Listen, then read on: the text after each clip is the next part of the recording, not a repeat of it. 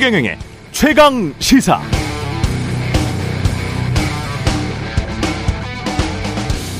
네, 이창용 한국은행 총재가 로이터 통신과 단독 인터뷰를 했는데요. 지금 현재 경제 상황을 극명하게 보여주고 있습니다. 하나씩 음미해 보죠. 한국은행은 한국 정부로부터는 독립되어 있지만 미국 연준으로부터 독립되어 있지는 않다. 그래서 미 연준이 금리를 올리는 국면에서 한은이 먼저 금리를 내리지는 못한다. 지금 물가 상승률은 6%대고 한은의 조치가 선제적이었던 게 아니다. 물가 상승률이 4, 5%대로 이어지면 계속 금리 정상화를 명백히 강조할 것이다. 이게 이창용 한국은행 총재의 말입니다. 저금리, 저물가, 저성장, 자산 거품의 상황에서 고금리, 고물가, 저성장, 자산 거품 해소의 방향으로 전 세계 경제가 흘러가고 있는 건 분명해 보입니다. 그렇다고 한국은행 말고요. 한국 정부가 할 수 있는 일은 없나? 속도 조절은 할 수 있을 것 같습니다. 미국 주도의 거시 경제 방향은 어쩔 수 없다고 하더라도 속도는 우리 경제 주체가 인내할 수 있도록 경제가 망가지지 않도록 정부의 무능과 부패로부터 국민이 더 이상 고통받지 않도록 보호하고 시대착오적인 이념과 그 이념을 공유하는 특정 세력들의 기득권 집착을 경계해야 할 때입니다. 제가 방금 말씀드린 건 모두 윤석열 대통령이 후보 시절 한 말들이고요. 대통령 후보 시절에 독재 정부는 국민 경제를 확실히 살려놨는데 문재인 정부는 뭐 했나? 무식한 삼류 바보들을 데려다가 정치에서 경제와 외교, 안보를 정부 망쳐놨다라고도 말했었습니다. 윤석열 정부 출범 만 3개월이 지났습니다. 이제 민주적인 그러나 유능한 윤석열 정부의 능력을 보여줄 때가 됐습니다.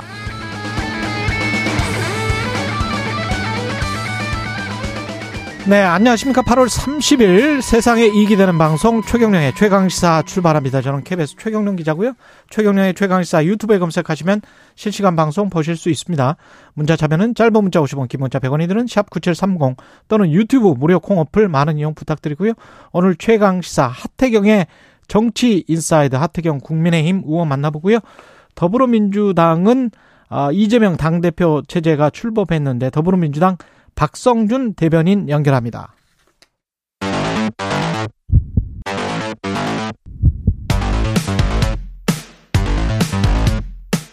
오늘 아침 가장 뜨거운 뉴스 뉴스 언박싱 네, 뉴스 언박싱 시작하겠습니다. 민동기 기자 김민아 시사평론가 나와 있습니다. 안녕하십니까? 안녕하십니까? 새로운 비대위를 만들겠다는 거죠, 그러니까 지금. 그러니까 비대위원장 예. 직무대행 체제로 이것도 이상한데요. 새 비대위 구성을 하겠다. 지금 이런 상황입니다. 잠깐만요. 그러니까 비대위원장 직무대행 체제고 그게 권성동 그렇습니다. 의원이죠. 예. 그래서 앞으로 아. 새 비대위를 구성을 하겠다. 아, 뭐 말장난인 것 같긴 합니다만 예. 어쨌든 비대위원장 직무대행이라는 것도 초유의 사태고요.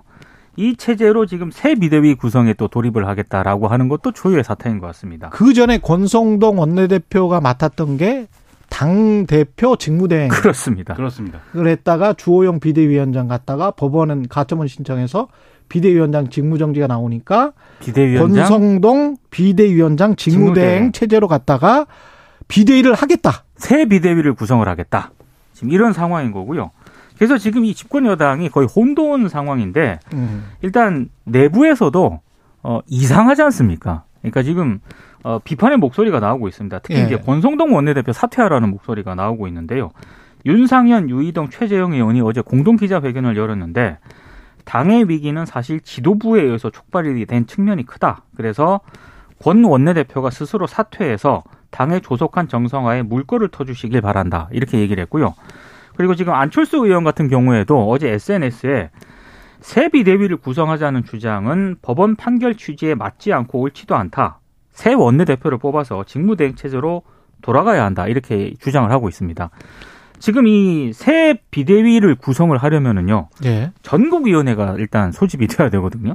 전국위원회 의장인 서병수 의원이 자신은 전국이 소집에 응할 생각이 없다라고 또 어제 또 입장을 밝혀서 이게 지금 제대로 소집이 될 수 있을 것인가 이것도 조금 봐야 될 것 같습니다. 근데 어찌됐든 서병수 의원도 그러니까 전국이를 소집을 못하겠다. 본인은 소집할 소집에 응할 생각이 없다라고 입장을 밝혔고 음. 권성동 원내대표가 일단 서병수 의원하고 아마 통화를 한 모양입니다. 그래서 예. 일단 서 의장이 생각을 바꿔주길 부탁을 했다. 이렇게 아. 얘기를 했는데도 불구하고 설득하고 있다. 서병수 의원이 국회 기자회견에서는 전국이 소집하지 않겠다 이런 입장을 밝히고 있거든요. 근데 어찌됐든 오늘 국민의힘이 의총을 열어서 새 비대위 구성을 위한 당원당규 개정안을 논의를 하기로 했습니다. 근데 이게 제대로 논의가 될 수 있을 것인가 이거는 좀 오늘 봐야 될 것 같습니다. 의원총회를 또 하는군요. 그 대체적으로 당원 당규의 적용이나 해석이나 이런 게 당내 다수의 어떤 공감대가 있으면은 이렇게 뭐 비대위를 만들고 하는 과정에 리스크가 이렇게 크지 않을 수 있는데 지금 이준석 대표의 이 법적 대응 때문에 당원 당규를 이 적용하는 것에 대해서 굉장히 법적 리스크가 커요. 예를 들면은 과거 같으면 그러니까 권성동 원내대표는 어떻게 비대위원장 대행이 되는 거냐. 음. 사실 일반적으로 생각하면 당 대표 직무대행을 원내대표가 하도록 돼 있기 때문에 예. 그거에 준해서 비대위원장이 이 공석이 돼 버렸으니 그렇죠. 직무를 할 수 없게 됐으니 그 직무대행은 권성동 원내대표가 한다라고 해석을 하면 되거든요. 그런데 이 해석이 명시적으로 또 당원 당규에 비대위원장이 공석일 때는 원내대표가 대행을 한다는 조항은 없는 거잖아요. 음. 그렇지. 예, 그러니까 예. 이게 대충 그렇게 준해서 해석을 하는 게 용인이 되면 되는데 음. 그걸 장담할 수 없는 상황이다 보니까 권성동 원내대표가 비대위원장 대행을 하는 게 맞냐 이게 의문이 제기가 되면은 이게 법적 리스크가 생기죠. 그 이준석 대표는 또 가처분 신청하겠다는 거잖아요. 했습, 그렇죠. 예. 예. 했죠. 어, 했습니다 어제. 예. 그리고 이 그러면 권성동 원내대표가 대행인 비대위가 음. 내리는 결정은 법적으로 유효한 거냐, 음. 그게 어떤 형태의 비대위든 간에 이것도 의문일 수밖에 없고 그러다 보니까 비대위가 결정을 아무것도 안 하는 거예요. 그래서 사실 어제 한 결정, 어, 어제 한 결정도 뭐 어떤 결정을 내렸다기보다는 뭔가를 이제 결의를 한 것에 불과하다라는 해석도 가능한 거거든요. 그게 이제 그래서 복잡한 문제가 되는 건데 예를 들면 서병수 의원의 경우에 전국위를 내가 소집을 안 하겠다 이렇게 얘기하지 않습니까? 당원 단계에 보면은 또 일정 요건을 채우면, 그러니까 예를 들면은 전국위원회 몇 퍼센트 이상이 네. 소집을 요구하면은 소집을 하게 돼 있습니다. 전국위 의장이 소집을 한다라고 되어 있는데 단서 조항이 붙어 있어요. 전국위 의장이 소집을 안 하면 당 대표가 할 수 있다 이렇게 돼 있습니다. 이게 기본적인 취지는 의장이 해야 된다라는 것에 가까운데 굳이 안 하면은 당 대표가 소집해야 된다라는 얘기거든요. 그러니까 해야 되는 거예요 소집을. 근데 안 하면 당 대표가 한다가 붙어 있다 보니까 그럼 나는 안 할 건데 우리 당에 당 대표가 있나요? 이렇게 얘기를 하는 거죠. 그렇죠. 서영수 의원도. 음. 이게 절차나 제도적인 것도 그렇고 만약에 권성동 원내대표가 사퇴를 하면 네. 그러니까 윤상현이나 조경태 의원이 이야기하는 것처럼 사퇴를 하면 이준석 전 당 대표가 가처분 신청을 안 하게 될까요? 그것도 아닌 게 그, 그쵸. 예. 새로운 원내대표가 네. 권성동 원내대표가 했어야 될 일을 지금대로 가면 그대로 하는 거지 않습니까? 그렇죠. 비대위 소집하고 네. 이러면 예. 그게 잘못됐다는 것이기 때문에 가처분 또 걸죠. 다른 사람이 해도 그렇죠. 그렇죠. 다만 지금 이제 이 다른 의원들이 주장하는 것은 윤상현 음. 의원 등등이 주장하는 거는 새로운 원내대표 뽑아가지고 또 비대위 하라는 얘기가 아니라 이전에 최고위 체제로 돌아가라는 겁니다. 안철수 의원도 그렇고. 그렇죠. 그래야 이준석 전 대표가 가처분 신청을 하지 않는다. 음. 그래서 그렇게 그렇게 되는데 그러면 굳이 원내대표를 새로 뽑아야 되느냐에 있어서는 그만큼 권성동 원내대표의 지금 상황에 대한 책임이 크기 때문에 음. 책임을 물어야 되기 때문에 지금 권성동 원내대표는 사퇴해야 된다라고 얘기를 하는 거예요. 그러니까 당 대표 직무대행 체제로 돌아가라. 그렇죠. 그렇죠. 비대위는 그리고- 생각하지 말자. 그렇죠. 그리고, 그리고, 원리 원칙에 따라서 전당대회를 하자. 이게 전당대회를 하면 안 됩니다. 안 되죠. 전당대회를 하면 안 되고 이- 네. 그 당 대표 직무대행이라는 거는 음. 여기서 당 대표라는 거는 이준석 대표를 얘기하는 거예요. 그러네. 네. 이준석 예. 지도부로 다시 돌아가야 된다는 거고 그러니까 6개월 동안 기다리자. 그렇죠. 네. 다만 징계 상태이기 때문에 그 대행을 새로운 원내대표가 해라. 이 얘기예요, 지금. 그리고 법원의 가처분 인용 취지도 비대위가 문제가 있다라고 일단 결정을 한 거기 그렇죠. 때문에 비상 상황이 아니다. 그렇습니다. 그러니까 그 전으로 돌아가라는 얘기죠. 그래야 이제 이 상황이 그나마 진정이 된다. 그러니까 이게 근데 정치적으로 이게 마치 이제 불이 안 나서 불이 안 났다라고 소방관이 이야기를 하니까 그냥 불을 좀 지, 지르는 거 아니에요? 그러 그러고 있, 그러고 있었는데 그거 예. 불난 거 아니다라고 하는 바람에 실제로 불이 난 게 돼버렸죠. 이제. 그렇죠. 예. 거의 불난 상황인데 이제는. 그렇죠. 이게 그 전까지는 비상 상황이 아니었을지 모르지만 가처분이 인용이 되면서 실제로 비상 상황이 됐습니다. 이제. 네. 근데 이런 문제에 있어서 권성동 사퇴론이 갖고 있는 또 여러 가지 정치적 맥락을 추가로 볼 필요도 있어 보이는 게 지금 이 사, 여러 사태에서 이준석 전 대표를 제외하고 가장 지금 욕먹기 좋은 위치에 있는 사람이 또 권성동 원내대표예요. 그렇죠. 그러니까 이, 이게 예를 들면은 이준석 대표 쪽에서 봐도 권성동 원내대표가 버텨주지 못하고 이렇게 된 거에 대한 어떤 윤핵관이라고 하는 그룹의 일원으로서 이렇게 된 거에 대한 어떤 비난의 화살이 있는 것이고 국민들이 봐도 아니 왜 이렇게 무리한 방법으로 하고 있지? 음. 그리고 권성동 원내대표 어쨌든 어 지금 상황에 책임이 있는데 왜 안 물러나지? 이런 시각이 있는 거고 소위 말하는 윤 핵관 쪽이 볼 때도 이 텔레그램 메시지 노출부터 시작해서 굳이 이준석 전 대표에 대해서 그 당 대표는 거리 상태다라는 아니죠 사고 상태다라는 고, 이 해석을 고집을 해서 자기가 직무대행을 하는 바람에 일이 더 꼬인 거 아니야 이 시각이 또 있는 거여서 음. 윤핵관들 사이에서도 어 이른바 장재현 의원에 가까운 쪽은 지금 권성동 의원 쪽으로 책임을 떠넘기고 도망가고 있다 이런 보도도 지금 있어요 한국일보 그렇죠. 같은 경우는 예, 예, 예. 하태경 의원한테 좀 물어봐야 되겠어요. 그러니까 이런 예. 복잡한 얘기들이 막 쏟아지고 있어서 걱정이 걱정스럽습니다. 오늘 조선일보가 음. 굉장히 재밌는 기사를 하나 실었습니다. 그러니까 결국에는 윤석열 대통령이 의중이 중요하다는 거 그렇죠. 아니겠습니까? 그렇죠. 지금 당 안팎 인사들하고 두루 연락을 하고 있다. 윤 어. 대통령이. 그래서 여권 핵심 관계자가 또 등장을 합니다. 이 관계자가 조선일보 기자에게 전한 내용을 보면 전화통화로 다양한 목소리를 듣고 있는데 최근 일부 재선 의원 등과 따로 만났다. 그래서 수습책을 전해 들었다. 아, 그런데 연말까지는 새로운 당 지도 체제가 안착되기를 기대하는 것 같다. 그리고 주류 의원뿐만 아니라 비주류도 지금 일부 포함돼서 의견을 듣고 있는데 이 과정에서 한 전직 중진 의원이 이런 얘기를 했다고 합니다. 윤핵관하고 이주석 전 대표가 모두 물러나야 한다. 이렇게 조언을 했다는 거예요. 음. 어찌 됐든 지금 어, 윤 대통령이 어, 굉장히 여러 사람들의 의견을 직접 전화를 하거나 이렇게 통화를 해서 듣고 있다는 것이고 이 예. 얘기는 아마 조만간에 용산에서 어떤 뭐 시그널이나 신호가 좀 오지 않을까 이렇게 또 예상을 하는 대목이기도 합니다. 이게. 근데 그 조선일보의 기사가 음. 상당히 고뇌가 읽히는 게 윤석열 대통령이 이 문제에 대해서 판단을 안 하면 또 안 되는데 그렇죠. 그런데 또 판단을 해도 대- 그렇죠. 안, 문제가 되는 문제가 거 아니에요? 되죠. 그렇죠. 예. 당무에 개입을 해도 또 안 됩니다. 그러니까 게다가 법원이 판단을 했는데 거기에 그렇죠. 관해서 또 왈발 왈가왈부하기가 좀 그렇잖아요.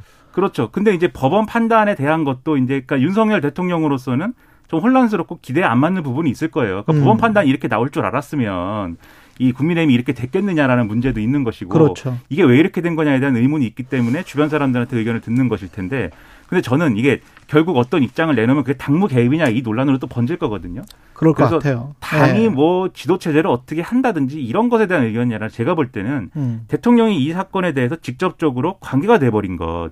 예를 들면은 그 메시지. 체리 따봉. 네, 그 예. 메시지와 관련돼서 어떤 생각인 것인지 그리고 그 메시지를 전할 때 이준석 전 대표에 대한 생각은 어떤 생각이었는지 음. 이걸 밝혀줘야 사실은 어 실마리가 좀 풀릴 수 있는 그렇죠. 단초가 될 거라고 보거든요. 사실은 두 사람이 만나는 게 제일 맞는 것 같은데. 근데 또 예. 만나면 또 그게? 반응일 수도 있을 것 같고 그렇죠. 그래요. 또 네. 특히나 징계를 받은 상황이고 그래도 그거는 정치의 상황이지 영역? 아닐까요? 그 저는 뭐 그 그럴 수도 있다고 생각을 하는데 예. 근데 또 아마도 그것을 좀 쉽게 결정할 수는 없는 것 같아요. 또 대통령은. 그렇죠. 그러니까 지금 앞으로도 못 가고 뒤로 갈 수도 뒤로 가지도 못하고 당도 그렇고 대통령도 그렇고 음. 아주 난감한 상황이기 때문에 이걸 한쪽에만 어떤 책임을 물을 수가 없는 상황임은 또 분명해 보입니다. 대통령실은 지금 인적 쇄신에 속도를 내고 있는 것 같습니다. 그러니까 정무수실 소속 비서관 두 명이 자진 사퇴를 하긴 했거든요. 예. 근데 이제 언론들의 해석은 사실상 경질이다. 그 두 명이 홍지만 정무 1 비서관, 경윤호 정무 2 비서관 두 사람인데 일단 정무수석실 비서관이 세 명입니다 모두. 근데 두 명이 뭐 동시에 물러났기 때문에 이건 사실상의 경질 조치다라는 게 언론들의 해석이고요. 그럼 어떤 거냐? 최근 그 여당의 혼란상 등과 관련해서 정무 라인이 거의 제 역할을 하지 못했다. 뭐 이런 판단을 했다는 겁니다. 근데 지금 또 대통령실 핵심 관계자가 언론에 좀 많이 등장을 하는데요. 이 관계자 얘기는 최근에 어떤 그 여당 혼란상, 혼란상뿐만이 아니라 6일 지방선거 이후에 문제가 누적이 됐고 이 누적에 따른 평가가 이루어진 것으로 봐야 한다 이런 얘기를 하고 있습니다. 근데 어찌 됐든 계속해서 어, 비서관실이라든가 대통령실에 대한 인적 쇄신은 계속 이루어질 거라는 그런 뭐 전망이 나오고 있는데 음. 역시 또 조선일보가 오늘 또 재미있는 기사를 또 하나 실었는데 대통령실 전체 직원의 전체 직원 420명 정도가 되는데요. 20%에 해당하는 80명 정도를 집중 점검 대상으로 일단 설정을 했고 그래서 교체를 검토 중이다 이렇게 보도를 하고 있습니다. 아, 특히 어제 하루에만 비서관 4명, 행정관 10명이 10명 이상이 면직 또는 권고사직 형태로 대통령실을 떠났다라고 한- 하거든요. 음. 그러니까 상당히 큰 폭의 어떤 인적 쇄신을 이루고 있다. 뭐 이런 내용을 지금 조선일보가 보도를 하고 있습니다. 저는 뭐 큰 폭의 인적 쇄신이 필요하면 당연히 이제 해야 되는 거죠. 예. 근데 이제 이게 취임 100일 기자회견 직후에서부터 얘기가 나오기 시작해서 지금까지 계속 보도가 나오고 인사쇄신을 하고 있다. 음. 작업을 하고 있다. 라고 하는 얘기가 나오면서 한 명씩 그만두고 두 명이 한꺼번에 그만두고 뭐 이런 상황이 된 거거든요. 예. 근데 이게 조금 뭐랄까요 의문인 부분도 있는 게 음. 예를 들면 지금 여러모로 언론을 통해서 문제가 제기가 되고 그리고 지금 당의 내용과 관련돼서도 이 소위 말하는 정무 라인의 교체가 필요하다. 뭐 이런 어떤 뭐랄까요 근거들이 분명한 것들은 이런 뭐 여러 가지 시간을 끌고 뭐 이 사람들이 어떤 직무를 맡고 있는지 등등을 점검을 하고 이런 과정이 없어도 대통령이 아니 지금 이런 거는 어 그만둬야 될 것 같다라고 얘기를 하면 어떤 대통령실 직원이나 참모가 아 전 그만 안 둡니다. 지금 말씀하시는 것 어, 지금 상당히 부당합니다. 이러면서 뭐 들이받고 뭐 이럴 그럴 순 없죠. 네, 그럴 수 있는 게 아니지 않습니까? 근데 그런 방식으로 이루어지지 않고 이 대통령실이 뭔가 주도를 해서 이 사람이 그만둬야만 하는 이유를 막 찾아가지고 지금 이렇게 여러모로 진단을 해가지고 그 결과를 놓고 대통령을 설득하는 듯한 그런 모양새로 지금 진행이 되고 있는 것 같거든요. 재밌는 거는 밑에서부터 자른다는 거예요. 그렇죠. 네. 아니, 수석 그 보통 이런 일이 있으면 수석 비서관들이 한두 명이 나가잖아요. 네. 그러면서 개편이 되고 아니면 비서실장이 개, 뭐 나간다든지 뭐 이렇게 되는데 이전까지의 정부는 항상 늘 그런 같은 패턴이었거든요. 근데 밑에서부터 자르고 지금 비서관 나가고 수석까지도 교체가 가능하다. 이런 말이 오늘 보도가 됐었거든요. 그렇죠. 그러니까 이게 밑에서부터 쭉쭉쭉쭉 잘라가는 거예요. 근데 좀 특이하다. 이런 점은. 그 점도 예. 하나 생각을 해봐야 될 거예요. 언론들이 이 점에 대해서는 잘 지적을 안 하고 있는데, 음, 그러니까 정무 라인들이 과연 음. 일을 안 한 거냐 못 한 거냐는 별도로 평가를 해야 될 것 같습니다. 그 다음에 검찰 쪽 라인들은 지금 전혀 이야기가 안 나오고 있잖아요. 그렇습니다. 인사를 담당했던 쪽은 다 검찰 쪽 라인들인데. 그리고 지금 이뭐 일부 극우 유튜버들을 네. 비롯한 그 흔히 얘기하는 김건희 여사와 관련된 인맥들 음. 이런 코바나 컨텐츠 직원들은 아직 건재하다고 지금 보도가 아, 되고 그래요? 있거든요. 코바나 컨텐츠 직원들은 건재하다는 한겨레 보도가 있었습니다. 그런 상황에서 음. 이렇게 정무 라인들을 교체한다고 또 홍보 라인들을 교체한다고 이게 쇄신이 될 것이냐는 좀 알겠습니다. 따로 평가를 해볼 것 이게. 소위 말하는 지금 김대기 대통령 실장을 비롯한 네. 소위 말하는 어공들이 인사쇄신을 위해서 대통령을 설득을 하는 국면이라면 저는 그 음. 설득이나 이런 것들을 대통령이 최대한 파격적으로 수용해 주는 게 필요할 것 같고 예. 그게 아니라 무슨 다른 맥락이면 예를 들면 언론이 보도하는 것처럼 막 무협지 같은 얘기 있잖아요. 예. 막 검찰 라인들이 이번 기회에 검찰파와 윤핵관파가 예, 싸운다. 윤핵관파를 뭐 치고 음. 있다 뭐 이렇게 막 하는데 그런 맥락이라고 그러면은 당연히 국민들은 이 작업의 끝에 음. 지금 말씀하신 대로 인사 실패에 최대의 책임을 져야 될 인사 관련 비서관들 검찰 출신들의 이 사람들의 거치는 어떻게 되는 거냐 당연히 관심을 가질 수밖에 없습니다. 다만 예. 일부 보도에 의하면 그 중에 일부는 뭐 그만둘 수 있다 이렇게 얘기가 나오기도 하는데 음. 실제 그렇게 될 것이냐도 중요한 평가 지점이 될 것 같기 때문에 예. 최대한 파격적인 결심을 할 필요도 있습니다. 이재명 민주당 신임 당 대표는 어제 첫 일정을 소화했고 윤석열 대통령과의 회담을 거듭 요청을 했습니다. 한꺼번에 좀 이야기를 하죠. 취임 첫 최고위원 회의를 가졌는데요. 예. 일단 민생을 굉장히 강조했습니다. 모두 음. 발언에서 민생을 12번이나 언급을 했고요. 예. 어, 그리고 일단 그 당 대표 어 저기 선정이 됐을 때 음. 어, 영수회담 제안을 하지 않았습니까? 어제 최고위회에서 다시 한번 영수회담을 제안을 했습니다. 그러면서 일단 어 협력할 건 협력하겠다라는 그런 취지의 발언도 했는데요. 일단 여기에 대해서 대통령실 쪽에서는 야당과의 대화의 문은 언제든지 열려 있다라는 원칙적인 입장을 밝혔고요. 또 어제 첫날 외부 일정으로 양산 평산 마을을 찾아서 문재인 전 대통령을 예방을 했거든요. 예. 여기서 뭐 이런 얘기를 했, 했다고 합니다. 문재인 전 대통령이 자신의 지지자들과 이재명 대표의 지지하는 그룹이 같다. 우리가 99%의 지지를 공유하고 있는데 음. 1% 정도 경쟁이 생겼을 때 앙금이 있는 것 같다.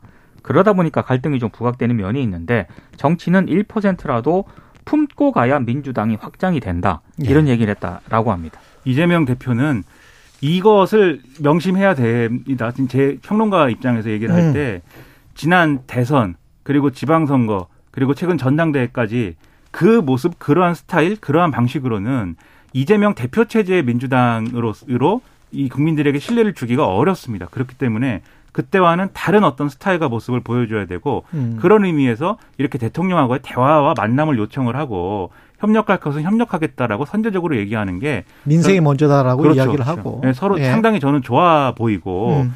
그런 기조를 또 어, 이거 대통령이 이거 수용할지 안 할지 모르는 건데 수용 안 하게 되면 또 그걸 빌미로 이렇게 들이받고 뭐 이런 상황으로 가지 않도록 하는 그 운영의 매가 상당히 필요하거든요. 그게 음. 능력이라는 점을 명심할 필요가 있을 것 같습니다. 양양약으로 가다가 나중에 뭔가 보편적인 정서가 나타나면 강으로 가라 뭐 그런 이야기인 거죠. 정말 지금. 국민들이 봐도 아 이건 예. 정말 큰 문제 하는 거는 정말 예. 앞장서서 싸워야죠. 그렇죠. 예, 예.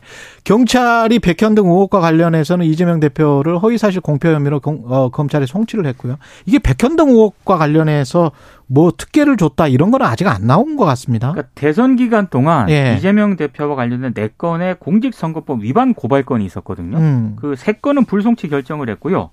어, 성남 백현동 특혜 의혹과 관련해 허위 사실 공표 혐의와 관련해서 이걸 음. 이제 검찰로 송치를 했다는 겁니다. 예. 그러니까 한마디로 아, 지난해 10월 20일 국회 국토교통위원회 경기도 국정감사가 있었는데 성남 백현동 부지 용도 변경 특혜 의혹과 관련해서 아, 국민의힘 의원들이 좀 너무 특혜 조처를 준 거 아니냐. 자연 녹지에서 준 주거 지역으로 4단계 종상향하는 특혜 조처를 했는데 이게 굉장히 특혜다라고 지적을 했는데 여기에 대해서 당시 이제 에, 이재명 대표가 아, 국토부가 용도 변경을 요청을 했고 공공기관 이전 특별법에 따라서 저희가 응할 수밖에 없었다.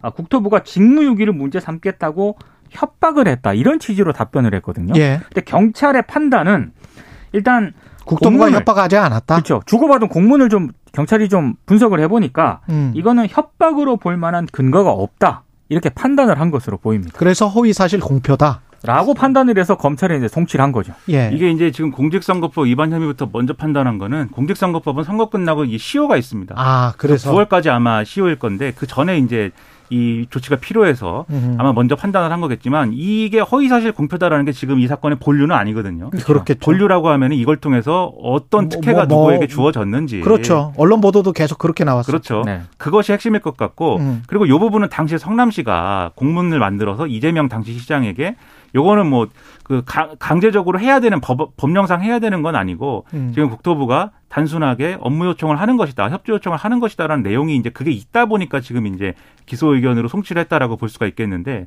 뭐 본 게임은 시작이 안 된 거다 이렇게 봐야 되겠죠. 제가 시간이 없는데 한 가지만 한국은행 총재 제가 오프닝에서 로이터 통신과 이야기한 거 있잖아요. 네. 거기에서 중요하게 보셔야 되는 부분이 4, 5%가 인플레이션이 유지가 되면 금리 정상화를 명백히 계속 해 나갈 수밖에 없다. 이거는 금리 인상하겠다는 이야기예요. 그렇죠.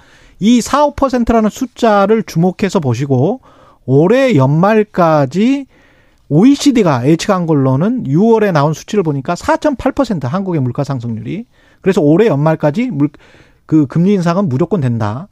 내년 말까지도 3.8%를 지금 예상을 하고 있습니다. 그러니까 4%에 근접하고 있어요. 근데 그 6월 달 수치기 때문에 지금 또 뭐 연말에 가서 어떻게 바뀔지 모르는 상황이니까 지금 이창용 총재가 말한 4, 5% 물가 상승률이면 계속 금리 인상하겠다라는 거는 정말 매파적인 발언이에요. 굉장히 매파적인 발언이고 이거는 시장이 제대로 받아들여야 됩니다. 그, 그 수치를 지금 다시 한번 강조해서 말씀드리니까 그거는 꼭 기억하십시오. 잭슨홀 이후에 공포가 몰려오고 있습니다. 예, 예. 네. 뉴스 언박싱 민동기 기자 김민아 평론가였습니다. 고맙습니다. 고맙습니다. KBS 일라디오 최경영의 최강시사 듣고 계신 지금 시각 7시 43분입니다.